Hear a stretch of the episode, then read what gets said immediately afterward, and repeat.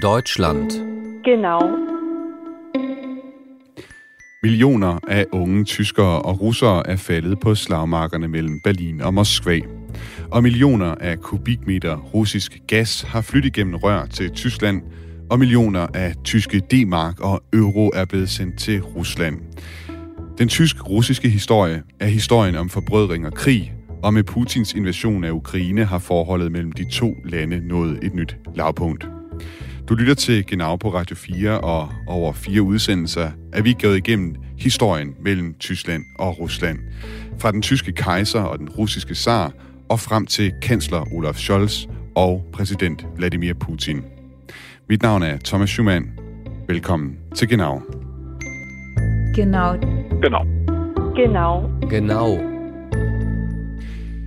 I de sidste tre udsendelser har det handlet om zarer og kejsere, det har handlet om Hitler og Stalin, og det har handlet om Berlinmuren, der blev bygget og faldt igen.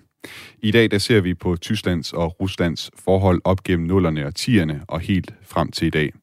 Og med mig, som jeg har haft øh, godt selskab af de sidste tre udsendelser, har jeg igen Lars Hovbakke Sørensen. Velkommen til programmet igen. Tak for det. Altså historiker og forfatter til flere bøger om øh, Europas historie, som har ført os kyndigt igennem den øh, tysk-russiske historie øh, i den her serie af udsendelse. Øh, men derudover så har vi også en anden gæst med i dag her til den øh, sidste udsendelse. Det er Kim B. Olsen, der er analytiker i udenrigspolitik og diplomati med fokus på Tyskland, og det er han ved DIS. Velkommen til dig, Kim. Mange tak. Og tak fordi du vil være med øh, til den her finale på vores øh, udsendelsesrække om det tysk-russiske øh, forhold. Vi endte øh, i sidste udsendelse ved øh, murens fald i 1989, og efter det, der kommer så en tid op gennem 90'erne og 0'erne, som udenrigspolitisk er præget af et behov for at skabe en god handelsrelation fra Tyskland over mod Rusland. Både Tyskland og Rusland, de følte et stort ansvar for at skabe en, en god relation og drive landene fremad efter murens fald. Måden de to lande valgte at skabe en, en god relation mellem hinanden, det var altså gennem handel. Og Kim, jeg kunne godt tænke mig at starte med dig. Hvorfor var det så vigtigt for Tyskland og Rusland, at de skulle skabe det her forhold til hinanden, øh, som fokuserede så meget på, på samhandel? Jamen, tak skal du have. Det var jo vigtigt, fordi man i 90'erne øh, stod over for hvad skal man sige, to øh, brud i henholdsvis Tyskland og Rusland, som skulle, som skulle på en eller anden måde skulle, der skulle bygges en bro over. Øh, Rusland selvfølgelig med en enorm økonomisk øh, transformation, øh, en, en, en galopperende privatisering, og Tyskland med det her genforeningsspørgsmål. Øh, og selvom øh, Helmut Kohl engang lovede øh, de her blomstrende landskaber, jamen, så var man fuldstændig bevidst om, at det her det ville være en enorm økonomisk byrde, som man jo på en eller anden måde skulle mønstre. Og så kiggede man så rundt øh, omkring i, i verden og tænkte, hvordan, hvordan kan den tyske industri både overleve det her og måske øh, komme styrket igennem det her. Og der var en af de veje, man kunne kigge igennem, det var det her nye Rusland, der var øh, i en hastig, som, som sagt, i en privatiseringsfase. Øh, så det virkede som et oplagt, oplagt sted at bygge, bygge relationer. Men det er klart, at økonomien var kun en del af det. Man kan sige, når man kigger på det i dag, så kunne man jo godt få tanken om, at alt det arbejde var, var spildt, men er det sådan på, på noget tidspunkt sådan lykkedes? Altså havde man en periode, hvor at, at alt det her det var fryd og gammel? Jamen, altså, i hvert fald i start nullerne oplevede man en periode, hvor øh, den tyske, igen, den tyske, altså det var det, at Tyskland blev kaldt Europas syge mand, øh, men man oplevede en periode, hvor Øh, efter Jeltsin og med, med, med den her nye tysktalende øh, russiske unge præsident Putin, der kom til, øh, der begyndte man at opleve en eller anden form for jamen, både øh, en, en stigende, øh, en, en tættere handelsrelation, men også en eller anden form for politisk samklang for en ny verdensorden, der skulle skabes.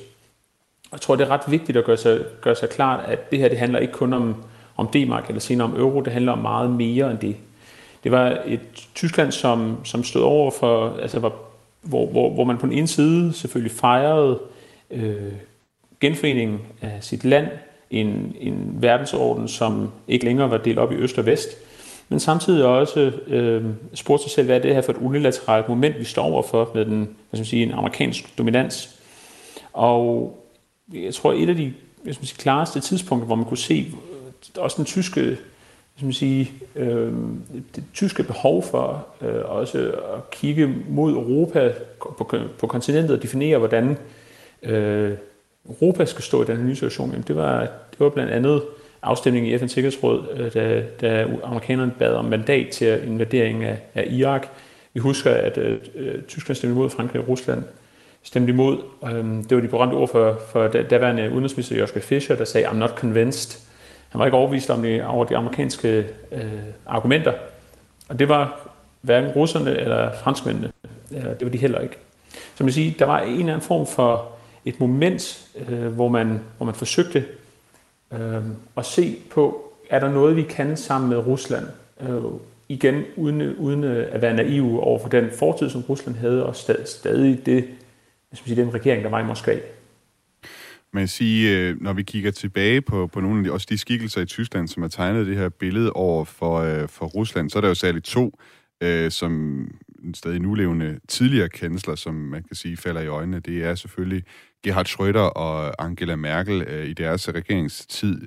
Det forhold, de har haft øh, til, øh, til Rusland og har tegnet det tyske, øh, den tysk-russiske relation op til nu. Øh, Lars øh, Hårbakke Sørensen, øh, hvilken rolle spillede Gerhard Schröder og Merkel sådan i opbyggelsen af, af den her gode handelsrelation til, til Rusland? De spillede en rigtig central rolle, begge to. Øh, Gerhard Schröder øh, var jo den, der havde mest øh, direkte kontakt til, til Rusland, og jo nu også med hans nuværende stilling har, har den her øh, forbindelse til, til, til, den russiske, til det, den russiske gas. Men Angela Merkel, skal man jo også tænke på, hun var også meget en pragmatisk politiker, som mente, at det var vigtigt, med et godt forhold til Rusland, også af økonomiske grunde. Og det er måske interessant også i historisk perspektiv, fordi hun jo også var formet af DDR-tiden på godt og ondt, fordi hun kom jo fra Østtyskland, og var jo, øh, der var ingen, der kunne sætte spørgsmålstegn ved, at hun var kritisk over for øh, det regime, hun havde prøvet at leve under. Selvom hun også var en del af det, så havde hun jo på grund af de erfaringer, hun havde som, som DDR-borger, opbygget en stor skepsis over for det ikke-demokratiske øh, Sovjetunionen. Så derfor var der ikke nogen, der kunne mistænke hende for, kan man sige, at gå russernes ærne, og derfor kunne hun tillade sig også at arbejde for et tæt økonomisk øh, samarbejde med Rusland, øh, samtidig med, at hun jo også havde vist, at hun var øh, virkelig stor tilhænger af den vesteuropæiske integration øh, og øh, af øh, alt, hvad der knyttede sig til det, det som jo så blev til den europæiske integration, da man optog mange af de østeuropæiske øh, og centraleuropæiske lande i EU i, i 2004. Så de har begge to øh, kunne se en fordel i for deres land at have nogle tætte økonomiske relationer til Rusland. Og hvis vi så spoler tilbage til, til øh, 90'erne også, øh, nu må sige, Gert Schröder, han kom jo i, i 98, men lidt længere tilbage, der var jo også øh, nogle, nogle tidspunkter der, tænker jeg, hvor at, at relationen måske ikke altid var helt lige god. Der, der var også en krig på Balkan øh, på det her tidspunkt, hvor at Rusland og, og Vesten og Tyskland måske også ikke altid så øh, lige godt på hinanden. Var, hvad var der af konflikter der? Jamen, der var jo mange konflikter involveret i det, og det hænger jo sammen med, igen, det her historiske, vi har talt om i nogle af de andre programmer. Det her med det der særlige tilhørsforhold, man har øh, i øh, en opfattelse af, man har øh, blandt øh, russerne, af at vi har noget særligt til fælles. Vi har en identitet til fælles med øh, andre slaviske folk, og det vil jo så sige blandt andet serberne. Og derfor har man jo det der særlige bånd mellem de serbiske politikere og de russiske politikere, også i den her periode, hvor det jo så pludselig bliver fatalt i forhold til, at man så skal gå ind og tage stilling til, til de ting, som serberne foretager sig i de her jugoslaviske borgerkrig. Putin han øh, blev præsident i Rusland i øh, 2000 i første omgang. Der var vist lige en øh, mellemliggende periode, hvor det var Medvedev, der var præsident, men... Hvor de lige byttede. Hvor de lige byttede. Der, ja, han var, blev så, Putin blev så regeringsleder, og så blev han så præsident Medvedev. Ja. Netop. Men altså første gang i hvert fald var det i øh, 2000, og derfor så var det også en overlappende periode med Gerhard Schröder øh, som kansler i Tyskland. Øh, Kim, hvilken, hvilken rolle spillede Putin i forhold til Tyskland og Ruslands øh, forhold til hinanden i nullerne? En enorm stor rolle. Øhm, mange kigger tilbage på et særligt moment, og det var der, hvor, hvor Putin stillede sig op i den i 2001, øh, et par, et par uger efter 9-11 stillede sig op i den, den tyske forbundsdag, hvor han blev, var blevet inviteret til at tale, øh, og sagde, at, at nu står jeg, efter en, at have indledt på russisk, sagde nu slår jeg om i øh, Goethes, øh, Goethes og Schillers sprog og taler på, på tysk. Og her talte han om et øh, behovet for en, hvad skal man sige, at se fremad, øh, et stærkt Europa, et Europa, der finder sin egen magt i en, eller en anden placering i en ny verdensorden. Og her står der altså en, en ung, øh, eloquent, øh, karismatisk øh, russisk øh, præsident, og er så langt fra hvad skal man sige, det her øh, billede af det forstokkede Sovjet, som man, man kan have. Det moment omtaler mange som, som et, også der, hvor, hvor Schröder i hvert fald gjorde sit, øh, som siger, så på sin hånd og tænkte, det er i hvert fald en mand, man, man skal bygge relationer til. Og det, øh, det fortsatte igennem øh, Schröders øh, regeringsperiode. Han havde allerede fra sine dage som øh, ministerpræsident i Niedersachsen i 90'erne gode øh, erfaringer med at, at se på russiske handelsrelationer som, som noget positivt. Og det var faktisk også der, han trak sin, øh, sin første kanslerens øh, chef, eller chef øh, Frank-Walter Steinmeier, med, som så senere blev øh, udenrigsminister, øh, faktisk under Angela Merkel jo. Øh, og det var, det var et tandem, som, som virkelig øh, så en, en, en forandringspotentiale i Rusland. Hvis vi tager Schröder først, jamen så var det netop den, den, økonomiske, den økonomiske aspekt af det. Øh, Lars var inde på, at han jo øh, efter, efter han blev fravalgt øh, som kansler, fik den her øh, fremtidende rolle i et russisk gasselskab. Og jeg husker, at han, jeg, jeg så ham selv i, faktisk i Tivoli i København i 2007, hvor han var blevet inviteret til at tale, og der stod han med sådan en, i sådan en macho, øh, med sådan sin vanlige macho-positur, øh, en hånd i lommen, en, den anden hånd rækket ud til publikum. Mm-hmm. Og der, der spurgte han sådan lidt retorisk, polemisk, jamen, hvor vil I egentlig have jeres gas fra?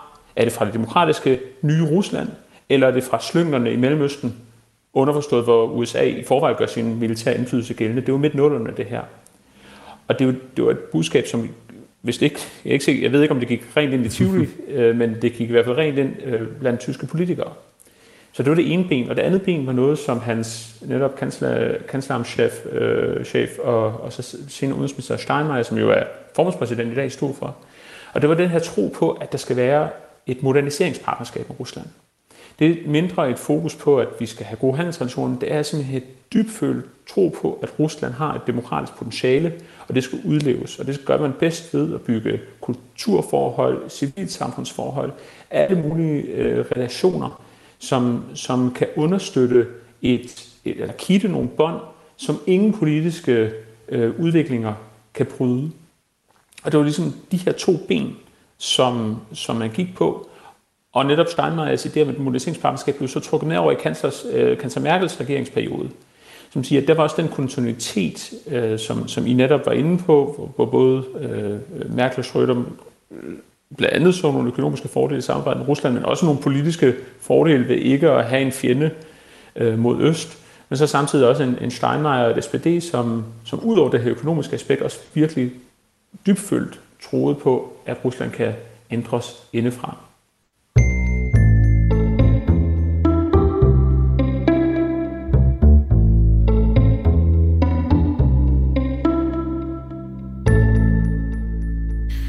Øh, som vi hører, så øh, handelsrelationen mellem Tyskland og Rusland øh, lykkes, og de to lande bliver altså på visse punkter gensidigt afhængigt af hinanden, særligt i forhold til øh, den meget omdiskuterede gas, som er klart den største handelsvare, eller har været den klart største handelsvare mellem de to øh, lande.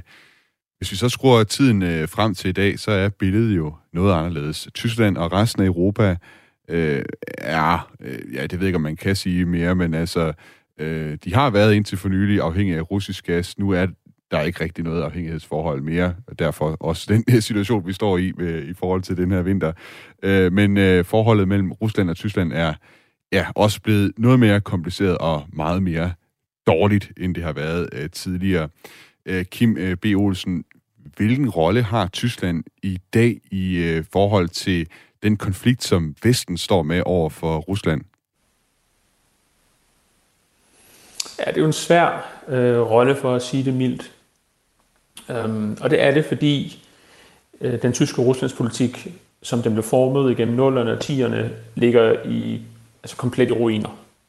Øhm, det bedste symbol på det var øh, hvad skal man sige, skiftende tyske regeringer, men i stedet, især øh, nuværende kansler Olaf Scholz's kvien ved at, at anerkende, at Nord Stream 2 ikke bare er, var øh, et et spørgsmål om økonomiske relationer, men også havde en sikkerhedspolitisk dimension.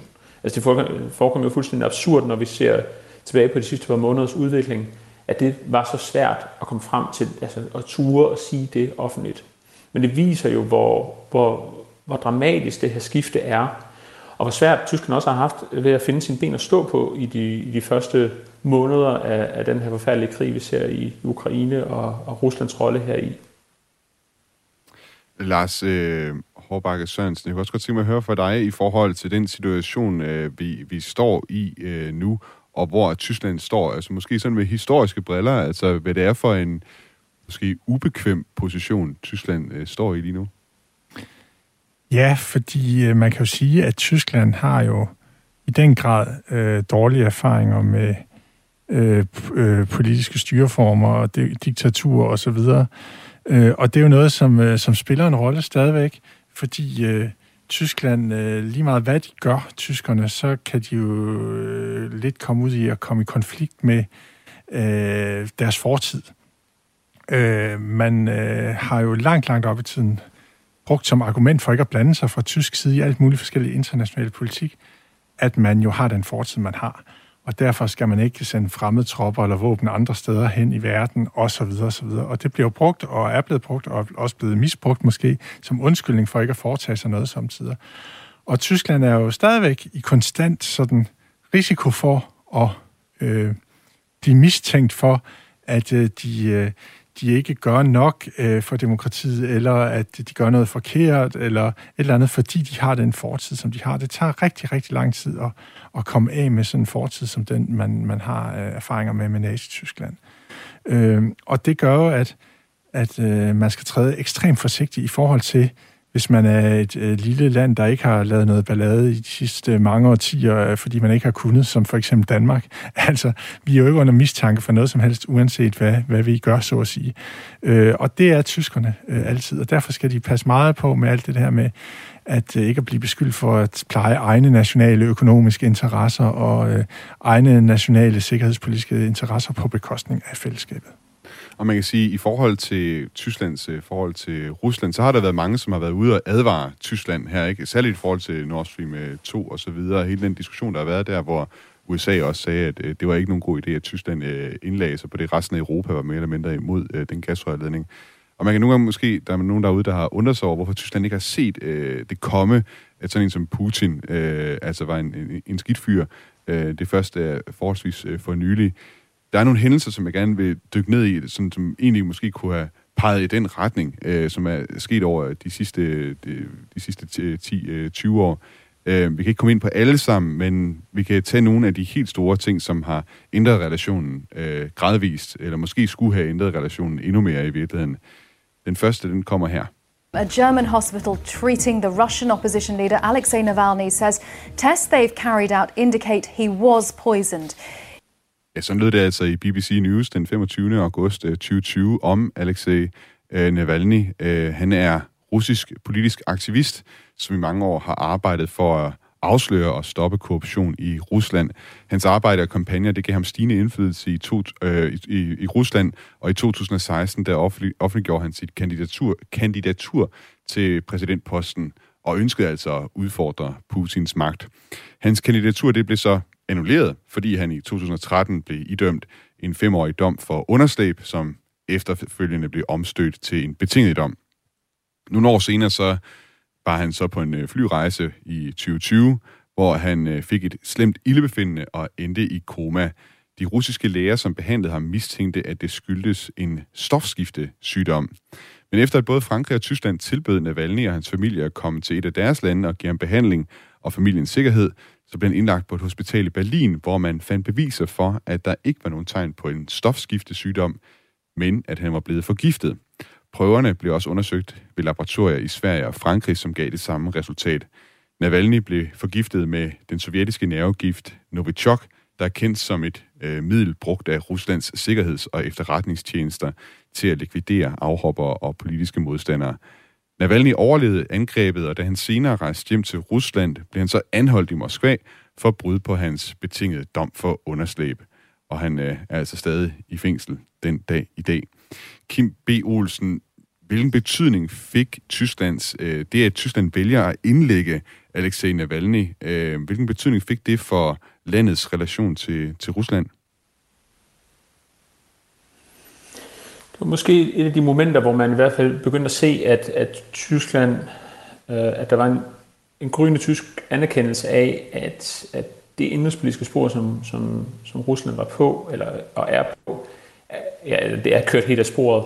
Øhm, og det var selvfølgelig en, det, at, at der opstod, at det lige pludselig også blev en tysk sag, selvom man jo nærmest gjorde det her sådan under et humanitært hensyn, øh, at man behandlede det her i, i Berlin øh, på det anerkendte Charité-hospital, jamen det gjorde jo, at man, at man også kom på konversationskurs med Moskva over den her sag. Men det var ret afgørende, tror jeg, fordi man i de øh, andre sager, vi måske kommer ind på, som, som vi så i løbet af, af tierne, det var mere udenrigspolitiske øh, forhold, der gjorde sig gældende der, om det så var Ukraine, Syrien og andre ting. Lige pludselig her har vi altså en sag, hvor den mest fremtrædende oppositionspolitiker øh, bliver forgiftet under temmelig øh, dramatiske forhold under en flyrejse. Så hvad skal man sige, der falder masken øh, også i, i tysk indrigspolitik. Det er helt tydeligt, det der moderniseringspartnerskab, det man måtte mene, der er tilbage var af det, jamen det er, det er fortid. Det var sådan, at øh, Angela Merkel besøgte Navalny personligt øh, på hospitalet i Berlin. Øh, hvad var det for et signal, hun ville sende til Putin ved at besøge Navalny på hospitalet? Det er jo, det er jo helt klart signal om, at vi, vi kigger med, øh, at indrigspolitiske forhold for, for os, at indrigspolitiske forhold i Rusland betyder noget. Vi lader ikke bare øh, stå til. Og vi støtter i øvrigt de, dem, de, der stiller sig op og kæmper for en mere demokratisk orden, øh, også i vores, vores naboskab, altså vores øh, geografiske naboskab.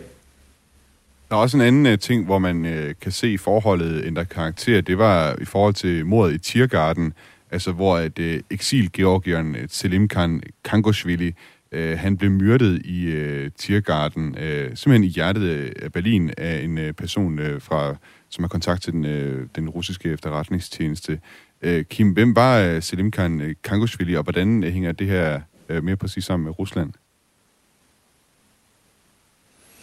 Jamen, han var, øh, altså, hvad skal man sige, en form for øh, kommandør i en, en, en tjetjensk øh, milits, og øh, havde, hvad skal man sige, havde deltaget i aktiv øh, kamp mod, øh, øh, mod Rusland øh, Ruslands invasioner, men vel eller i hvert fald militære, militære foretagender i, i, i den del. Øh, og det er klart, at når sådan et mor så sker midt i den tyske hovedstad, det er også et, altså fuldstændig et, et brud af alle tabuer, øh, at man øh, øh, altså et, et, et, et skudattentat mod, øh, mod en person, som, som har søgt tilflugt og fået en, en form for beskyttelse, øh, her, det, det er fuldstændig uacceptabelt. Og igen et tegn på, at, at Rusland er et helt andet sted, end det man havde kunne have håbet, det bevægede sig hen. Men, men jo alligevel ikke et, som gør, at, at Tyskland på det tidspunkt foretager et, et brud, der er noget nær det, vi har set i dag. Det er selvfølgelig også nogle andre omstændigheder, der gør sig gældende, men alligevel øh, kan det måske for mig i hvert fald virke som om, at, at man har været lidt øh, sløv i optrækket i Tyskland. Jeg ved ikke, om det er det bare mig, der har det indtryk? Nej, jeg synes det, altså, Det kan man jo i hvert fald godt sige, men samtidig så er, der har der været en fuldstændig fastfrosset tysk tro på, at det der økonomiske forhold, når vi taler om gasledningerne, jamen, der har været en fuldstændig klar opvisning om, at det her forhold, det skal, altså at afbryde det, det vil skade Rusland mere, end det skader os. Vi har, og derfor har vi et afhængighedsforhold, hvor vi sidder på den, hvad skal man sige, på, øh, med, med, med den store hammer og det, det skal vi ikke give fra os. Øhm, det kan man sige, den, den antagelse er så blevet temmelig meget modbevist her hen over de sidste, eller i hvert fald blevet stadig spørgsmålstegn ved det over, hen over de sidste måneder, om, om det, det gasforhold virkelig var i Tysklands favør. Men hvad skal sige, så retorisk begyndte man at bevæge sig, altså kritisere Rusland øh, mere tydeligt i offentligheden, men på den økonomiske side tænkte man, det, det, det forhold, det mm-hmm. gavner os både og, øh, på den ene side, og så kan vi også bruge det øh, som en sikkerhedspolitisk hvis sige, afskærmning af Rusland, fordi de vil ikke ture at gå så langt til, at det her økonomiske forhold det kan bryde sammen, for det vil skade Rusland mere, end det skader os. Vi skal til at have en øh, omgang øh, nyheder her på Radio 4, men vi fortsætter snakken om Tyskland og Rusland efter et nyhedsoverblik.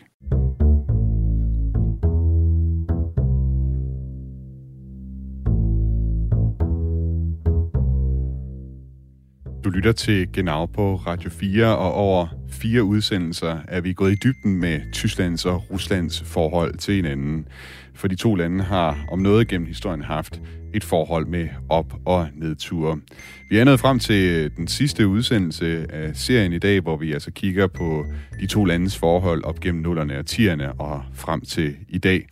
Med i programmet, der har jeg Lars Håbakke Sørensen, der er historiker og forfatter bag flere bøger om Europas historie, og så har vi også selskab af Kim B. Olsen, der er analytiker ved Dansk Institut for Internationale Studier, eller det, der hedder DIS. Mit navn er Thomas Schumann. Velkommen til programmet. I den første halvdel af udsendelsen i dag, der talte vi om øh, nogle af de øh, punkter, eller nogle af de hændelser, der er sket, hvor at at forholdet mellem Rusland og Tyskland, som ellers tegnede til at være rigtig godt i nullerne og tierne, det er alligevel begyndt at lide nogle knæk. Vi talte blandt andet om den politiske aktivist Alexei Navalny, og så også mordet på eksilgeorgieren Selimkan Kangoshvili, som to af de ting, som har været med til at forvære Tyskland og Ruslands øh, relation. Men i tierne, så sker der også noget helt andet, som også fik en, må man sige, noget negativ betydning for de her to landes relation. Vi skal tilbage til 2014, hvor Rusland annekterede Krimhaløen. Da Rusland øh, lavede den her annexion, så var det altså, øh, som en, altså øh, ja, da Rusland lavede den her annektering af Krimhaløen, der var det altså på det tidspunkt en del af Ukraine, og øh, hverken USA eller øh, EU havde set det komme i forvejen. Annekteringen, den var en overraskelse, og den tvang Tyskland og rigskansler Angela Merkel, og jeg skulle sige forbundskansler Angela Merkel, til at træffe et hårdt valg i forhold til deres øh, håndtering af Rusland. Kim øh, B. Olsen, hvad blev Tysklands øh, rolle i den her konflikt øh, omkring øh, Krimhaløen? Det blev en, en særlig en, fordi man på den ene side øh, måtte anerkende, og det gælder ikke kun for Tyskland, men for hele EU-kredsen, at øh, der var altså noget på færre her, som var et nybrud, øh, og retter sig et brud af folkeretten i, øh, i øh, som sige, Europas østlige øh, baghave, og det måtte man reagere på. Øh, man reagerede dengang blandt andet ved at, at indføre sanktioner øh, mod Rusland. De er minimale i forhold til dem, vi kender i dag. Øh, men her kom Merkel faktisk også i en, en position, hvor hun også blev fortaler for de her sanktioner. Og det blev egentlig over, dengang set som en smule overraskende, hendes, hendes relativt hårde linje i sagen. Og det var også noget, som skabte brud indsat i den tyske regering, fordi man i øh, udenrigsministeriet, i hvert fald i ledelsen der, igen Frank-Walter Steinmeier, SPD, øh, Socialdemokrat, der kvide sig mere ved tanken om, at man nu skulle bruge det her økonomiske forhold som et, øh, et et, et håndtag, et sikkerhedspolitisk håndtag. Men øh, man, man blev enig, Merkel var temmelig hård i sagen, og, og Tyskland hvad skal man sige, indtog med, under, efter et stykke tid en relativt klar position her. Det man så øh, sammen med Frankrig fik skabt var det her såkaldte Normandie-format, hvor man, hvor man forsøgte at forhandle med øh, henholdsvis Ukraine og Rusland om, i, øh, om at få det her på en eller anden måde, det her, den uenighed om, om, om Krim og Luhansk og Donetsk, og få det ind i en forhandlet løsning. Og det var blandt andet her, de her Minsk-aftaler øh, opstod, som, som præciserede nogle af de ting, man prøvede at opnå, og nogle af de øh, forpligtelser, både Ukraine og Rusland havde i den her, eller rettere sagt, de, de øh, løsrevne områder havde i den her sag. Og det var især Merkels dengang, som man kaldte shuttle-diplomati i starten af 2015, hvor hun virkelig rejste frem og tilbage mellem Moskva, øh, europæiske hovedsteder til Bruxelles, tilbage til Minsk for at forhandle, som ledte frem til de her Minsk-aftaler, som dengang blev set som en rammesættende øh, struktur for, hvordan man kunne forhandle det her spørgsmål, men jo også senere øh, blev stærkt kritiseret blandt andet af Ukraine. Man kan sige, at øh, annekteringen af Krimhaløen, det er egentlig også det, der sådan bliver startskud, der leder op til den konflikt, vi ser i dag, og som jo har sat øh, til tider Tyskland i en øh, noget akavet situation i forhold til, hvordan de skal forholde sig, fordi de på den ene side gerne vil have et godt forhold til, til Rusland, men øh, heller ikke vil øh, ses som dem, der lader øh, ukrainerne i, i stikken. Og her kommer vi så ind på nogle af de øh, også historiske hvad skal man sige, argumenter, som tyske kansler øh, har trukket på i forhold til relationen, særligt i forhold til spørgsmålet om våben op til, til Ruslands invasion af Ukraine, hvor at Angela Merkel og, og Scholz også til at starte med jo øh, stod, hvad skal man sige, stejl på, at man ikke skulle levere våben til at starte med, det man så vendt på. Øh, Lars øh, Hårbakke Sørensen, hvad er det for nogle historiske argumenter, øh, man i Tyskland er faldet tilbage på i, i den dynamik, der har været der? Jamen, det er de argumenter, som rækker tilbage til 2. verdenskrig, og det her med, at man jo var dem, der var skyld i 2. verdenskrig. Det er noget, der stadigvæk spiller en rolle, øh, selv så mange år efter, hvor de færreste tyskere længere, øh, nulevende tyskere, øh, har haft øh, lodder del i det, der skete under 2. verdenskrig. Men ikke desto mindre, så bliver det jo brugt, og det bliver også samtidig misbrugt, som, øh, kan man sige, som argument for at foretage sig noget, eller ikke foretage sig noget i udenrigspolitikken. Og noget af det, der kendetegner generelt øh, øh, nu har vi jo snakket i de her udsendelser meget om demokrati kontra di- diktatur. Det, der kendetegner de demokratisk valgte politikere i, øh, i Europa, det er jo også, at de ved jo godt, at øh, det er ikke udenrigspolitik traditionelt, der optager vælgerne mest. Det er velfærdspolitik og økonomisk politik og indrigspolitiske forhold. Og derfor er det ikke så mærkeligt på den baggrund, at man langt, langt op i tiden i Tyskland har lagt meget vægt på, at man skulle bevare de gode økonomiske forbindelser til Rusland. Mere end man har lagt vægt på, at man skulle gribe hårdt ind, når de forbrød sig mod menneskerettigheder og demokrati. Fordi det er ikke det, folk stemmer efter. Der er jo det med de demokratiske politikere, de bliver nødt til at tage et vist hensyn til, hvad folk stemmer efter. Øh, og det er jo det, der, der også er grunden til, at man har sådan øh, prioriteret det der med, at det var nok vigtigt med en god øh, energiaftale, og at man kunne sikre noget velfærd og noget velstand fortsat i Tyskland med gode økonomiske øh, konjunkturer osv., at det har langt hen ad vejen været prioriteret over det her med, hvem vælger man ligesom udenrigspolitisk partner. Og så har man så brugt også det som argument samtidig, som i det her tilfælde, øh, det her med, sin, øh, med Tysklands nazistiske fortid som argument for ikke at foretage sig noget, sådan, hvor man satte sig op på den høje ideologiske, demokratiske hest i, øh, i udenrigspolitikken. Først da krigen for alvor rykkede ind i Europa her i den 24. februar i år, så øh, begyndte tyskerne at øh, lægge meget vægt på det, fordi også de politiske vinde bare den vej, øh, at mange tyske vælgere efter mange politikers opfattelse i Tyskland nok vil stemme også efter udenrigspolitik nu for første gang i mange år, ligesom vi jo ser det i andre europæiske lande i øjeblikket. Jeg synes, det er en interessant øh, betragtning, du har her i forhold til ja, hvordan man også i Tyskland jo har skævet meget til økonomi og, og velfærd, måske mere end de der moralske, højdragende, hvad skal man sige, værdier. Øh, jeg kunne godt tænke mig at høre dig, Kim B. Olsen, om du har set den samme, øh, om du er enig, om du har set den samme dynamik udspille sig i, i Tyskland, altså det hensyn til, til vel, velfærd og, og, og økonomi primært. Ej, Ja, men jeg vil også tilføje, at hvad skal man sige, den tyske læsning af sådan den geostrategiske øh, klinge, om man vil, hvor skal verden bevæge sig hen, har jo altså også været en anden. Øh, der vil jeg mene, at, at man netop kommer tilbage til en eller anden form for normativ øh, læsning af verden. Forstået på den måde, at man, man i Berlin har ment, at det giver ikke mening at blive ved med. Altså hvis man, hvis man mener, at det giver mening at bombe, bombe sig til, til magt og indflydelse rundt omkring i verden, så tager man fejl. Det skaber kun mere konflikter.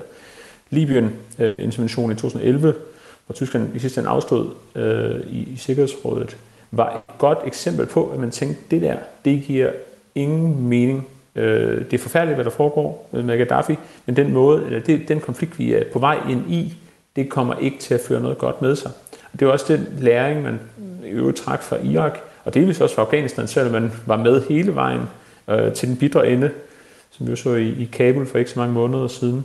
Men så var det en læsning af, at hvis vi skal have verden til at blive et bedre sted, så dur det ikke, at vi bare hælder øh, våben i alle mulige retninger og intervenerer i andre lande samtidig. Og det er jo her, den hvad skal man sige, det modsætningsforholdet i den tyske øh, håndtering af, af udenrigspolitik øh, står tydeligt frem, jamen så er samtidig Tyskland en af de største våbenproducenter øh, og leverandører til verden. Der er sådan nogle regler for, at man ikke leverer til visse stater, og det skal godkendes af regeringen osv. osv. hvilken våbeneksport man, man vil have. Men vi ser bare i dag, at, at nu har man godkendt øh, eksport af visse øh, våbenprodukter til Saudi-Arabien. Hvorfor? Jamen, fordi man kigger mod gasleverancer fra Golfen, fordi Rusland ikke længere er et marked, og man har brug for den her gas. Så man sige, det, øh, det tysk udenrigspolitik har virkelig i de sidste øh, 10-15 år været en, en skøn blanding af nogle moralske værdier, som man også mener at stå på mål for, en, en retsbaseret verdensorden, som man, øh, og en multilateralisme, som man har kæmpet hårdt for, men så samtidig også de her økonomiske hensyn, som hele tiden spiller ind og gør, at der er en vis ubalance nogle gange i det, man, i det, man siger og det, man gør.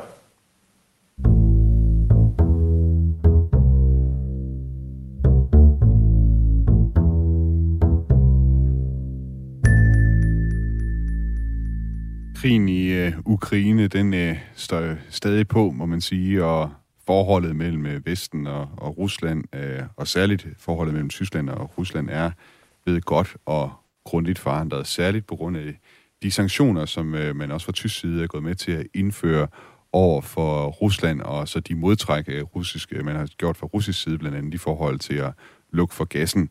Øh, Kim B. Olsen, kan man sige noget om, hvilket af de her to lande, der egentlig lider mest øh, i forhold til den måde, de har håndteret øh, konflikten? Jeg tror, man kan sige, at øh, Rusland står et meget værre sted. Jeg synes, det er svært at sammenligne øh, Rusland, der øh, hvad skal man sige, har de udfordringer, øh, har på, på slagmarken i Ukraine, er ramt af så stærke internationale sanktioner, som måske ikke byder så meget, som, som man kunne have håbet, men alligevel er, er hvad skal man sige, er mere og mere udvikler sig til en paria-stat. Det er, det er et stort forskel på Tyskland, som nu oplever en økonomiske vanskeligheder, som skal til at omstille sin energisektor, som selvfølgelig skal til at kigge ind af og se fremad i forhold til, hvordan øh, vil vi, øh, hvordan vil vi håndtere Rusland, hvordan vil vi, hvad er vores udenrigspolitiske pejlemærker.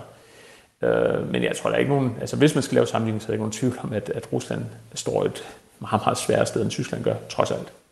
Lars øh, Håbakke Sørensen, vi har jo igennem øh, udsendelsen her, hvor vi har sådan kigget tilbage, langt tilbage i historiebøgerne, så nær til tegne nogle billeder af, hvor øh, de to samfund, de står henne. Øh, hvad, har været deres økonomiske situation? Hvordan har det stået til øh, ja, i, i samfundene i Tyskland og Rusland? Hvis man skulle drage nogle paralleller til, hvor Tyskland og, og Rusland øh, står lige nu, sådan rent historisk, hvor vil det være øh, mest oplagt at kigge hen? Jamen, jeg vil sige, at øh, Rusland står jo meget i en øh, situation, som minder om den Sovjetunionen stod i i den sidste fase af den kolde krig. Ikke på den måde forstå, at der var jo ikke konkret krig på det tidspunkt. Det var jo netop kun en kold krig. Men forstået på den måde, at Rusland er meget, meget økonomisk presset i øjeblikket. Øh, på grund af øh, netop øh, den situation, de har bragt sig selv i. Og øh, man kan jo håbe, at hvis man skal anlægge en lidt optimistisk øh, holdning til tingene, i modsætning til den her meget depressive holdning til det, man let kunne forfalde til i disse tider, og som mange også forfalder til, så kan man jo håbe, at øh, den her, det her økonomiske pres på Rusland øh, på et eller andet tidspunkt fører med sig, at der er nogen, der på et eller andet tidspunkt tænker, måske også øh, nogen lidt højere oppe i systemet i Rusland, at det kunne godt være, at man skulle få sig et andet politisk system end det nuværende. Øh, men det er det, jeg bedst kan sammenligne med, når, når, når, vi, øh, når vi taler om den nuværende situation. Men det er meget svært at spå om, hvordan tingene vil udvikle sig selvfølgelig i, i øjeblikket. Det er, det er svært at spå om fremtiden, er der kloge mennesker, der engang har sagt. Eller svært at spå, særligt om fremtiden, tror jeg, citatet går på.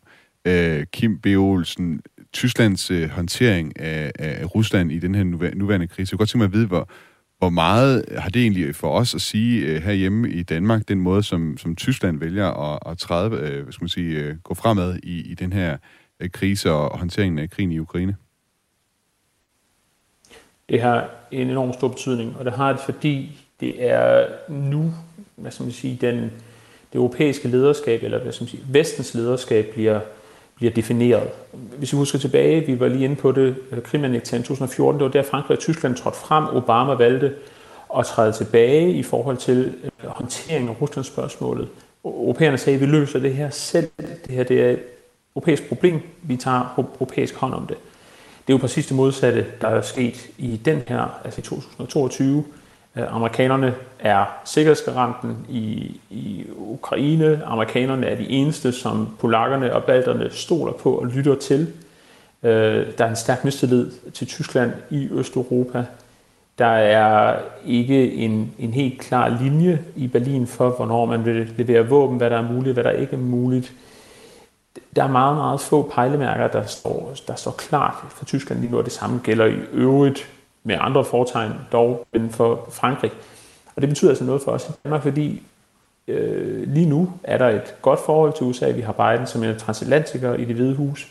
Der er øh, midtvejsvalgene i USA er på vej. Der er to år tilbage, så er der to år tilbage af Bidens præsidentperiode. Hvad sker der i USA?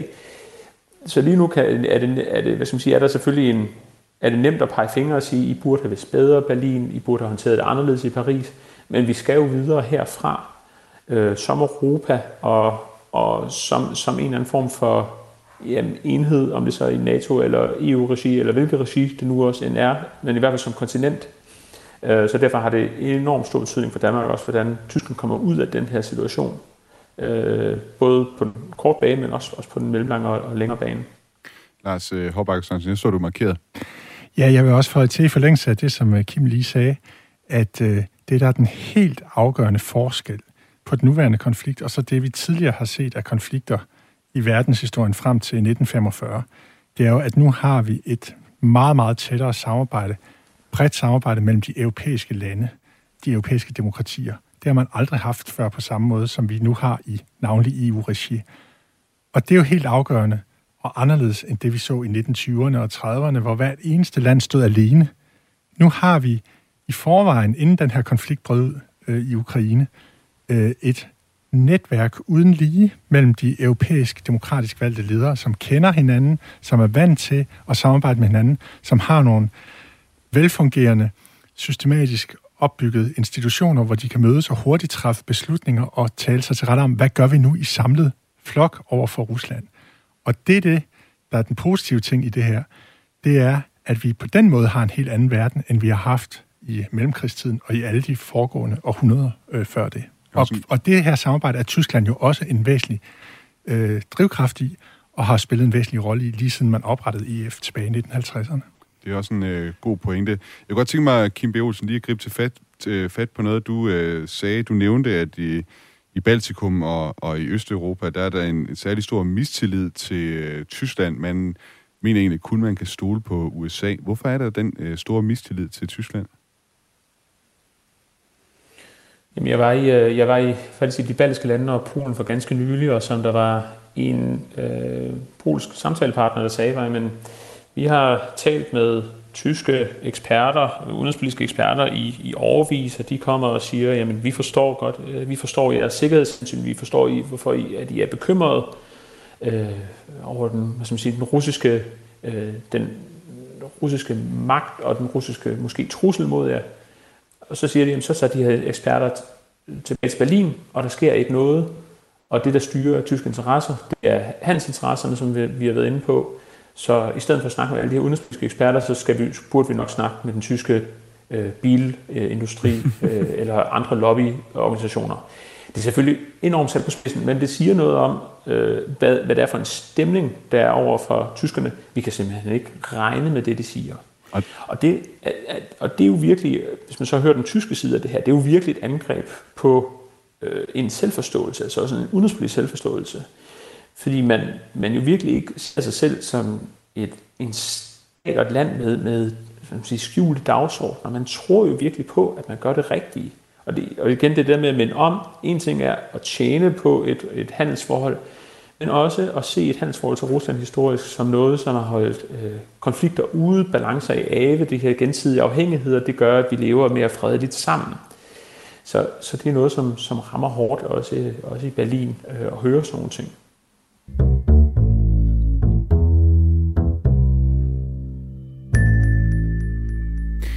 Igennem øh, de sidste fire udsendelser her på Genau, der har vi kigget tilbage på forholdet mellem Tyskland og Rusland igennem historien og op til nu, hvor der altså er krig i Europa, og man må sige, at forholdet mellem de to lande ligger på noget af et lavpunkt.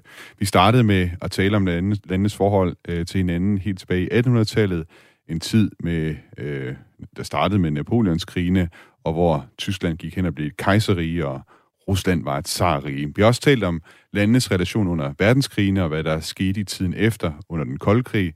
og vi har talt om, øh, hvordan Tyskland og Europa blev afhængige af russisk gas. Men jeg vil godt tænke mig her til sidst at kigge ind i fremtiden. Det bliver måske lidt mere spekulativt nu, men det kunne være spændende at tale om, hvad skal man sige, hvad, hvad det tegner sig i horisonten. Og øh, Kim B. Olsen, lad mig starte med dig. Hvad kan du se af, af det, der udspiller sig nu? Øh, hvad vil du mene, at effekten er af det sådan på den lang, længere bane i forhold til, øh, hvordan Tyskland og Rusland kommer til at skulle øh, forholde sig til hinanden i fremtiden?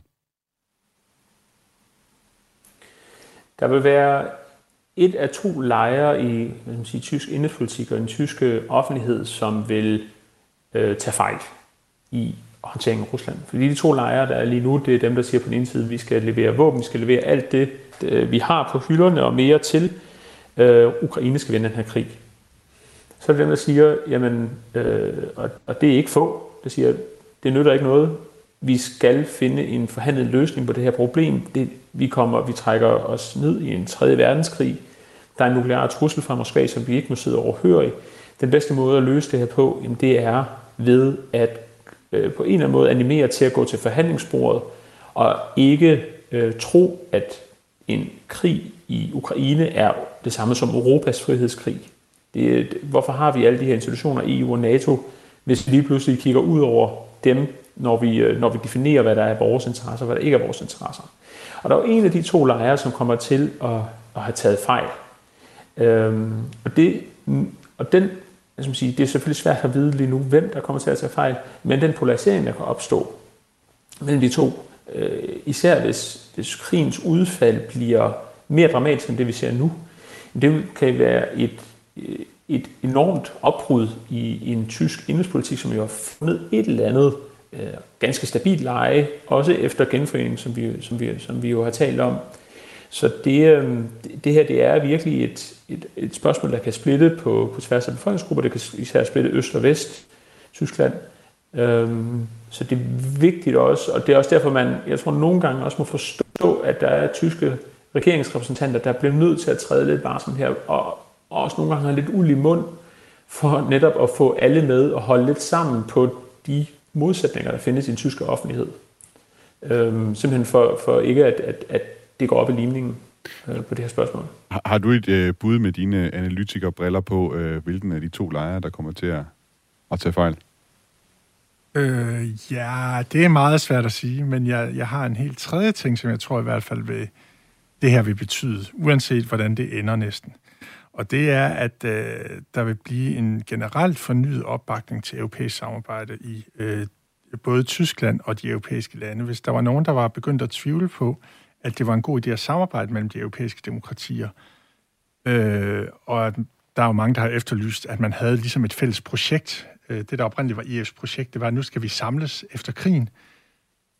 Hvis der har manglet sådan et projekt, så har man fået det nu vi skal samles i de demokratiske stater mod diktaturet og mod krig i Europa. Og det tror jeg kan få betydning både for Tyskland og resten af Europa i fremtiden. Men har det med at sige, uh, Lars, at uh, historien den, den gentager sig? Uh, er der noget i den nuværende konflikt? Altså, ser, ser du, at historien her, den, den gentager sig på nogen måde i forhold til det, vi ser mellem Tyskland og Rusland? Ja, den gentager sig altid, men aldrig helt i den form, den har haft tidligere. Og som sagt, så er en af forskellene, det er, at vi i dag har et velintegreret europæisk samarbejde, som man ikke havde i mellemkrigstiden. Øh, og derfor kunne man håbe på, at det her ender helt anderledes end, øh, end, øh, end det, vi så i forbindelse med 2. verdenskrig, hvor der gik rigtig mange år, inden der kom styr på tingene igen. Hvor ser du lighederne så? Lighederne er, at der er en europæisk stat, som ikke har demokrati, som forsøger at og tegne et helt andet billede af verden, end, den, vi andre, end det billede, vi andre kan genkende, som bruger de samme metoder, når man annekterer områder, som Hitler gjorde i 1930'erne i forhold til øh, Østrig, Sudeterland i Tjekoslovakiet og, og i det hele taget i, i hele den tyske udenrigspolitik. Kim B. Olsen, jeg kan også godt tænke mig øh, her til sidst lige at få dig med, at det muligt for Tyskland og Rusland at få en uh, god relation igen? Hmm. den tyske relation til Rusland vil i høj grad afhænge af, af hvad skal man sige, den, den fælles europæiske relation til, til Rusland. Og det må vi jo ikke glemme, det har den jo altid gjort. Altså, nu har vi talt meget om, om Tyskland i øh, det tyske forhold til Rusland. Mange af de ting, som har gjort sig gældende Tyskland har jo også gjort sig gældende i andre europæiske lande, altså det her, hvad skal man sige, at se en fordel i at få, for eksempel få gas fra Rusland, og også at have en fredelig sameksistens med Rusland. Øhm, så jeg tror, den, altså det er helt klart, at, at jeg tror ikke, der kommer til at være en tysk alenegang i, et, i forhold til Rusland. Det vil i høj grad, som Lars også er inde på, blive afgjort af de øh, samarbejdet ved de demokratiske øh, organisationer, man nu engang er medlem af, så først og fremmest EU og, og NATO. Det var alt, hvad vi nåede for den her serie af den øh, tyske og russiske historie og, og relation gennem tiderne. Jeg vil gerne sige mange tak til Lars Hovbakke Sørensen, historiker og forfatter til flere bøger om Europas historie, fordi du var med i alle øh, fire udsendelser. Selv tak, det var en fornøjelse. Og også tak til dig, Kim B. Olsen, altså analytiker ved Dansk Institut for Internationale Studier med et fokus på Tyskland. Tak fordi du også var med her i den sidste udsendelse for at give et øh, blik på situationen i dag. Selv tak. Og øh, så vil jeg da sige, at øh, I kan som altid finde Genau ved at downloade Radio 4's øh, app, og ellers øh, finde øh, Genaus udsendelse på Radio 4's øh, hjemmeside. Redaktør på programmet er Dorte Lind. Program, øh, programmet er tilrettelagt af Lasse Lindholm. Mit navn er Thomas Schumann. Tak fordi du lyttede med. Auf Wiederhören.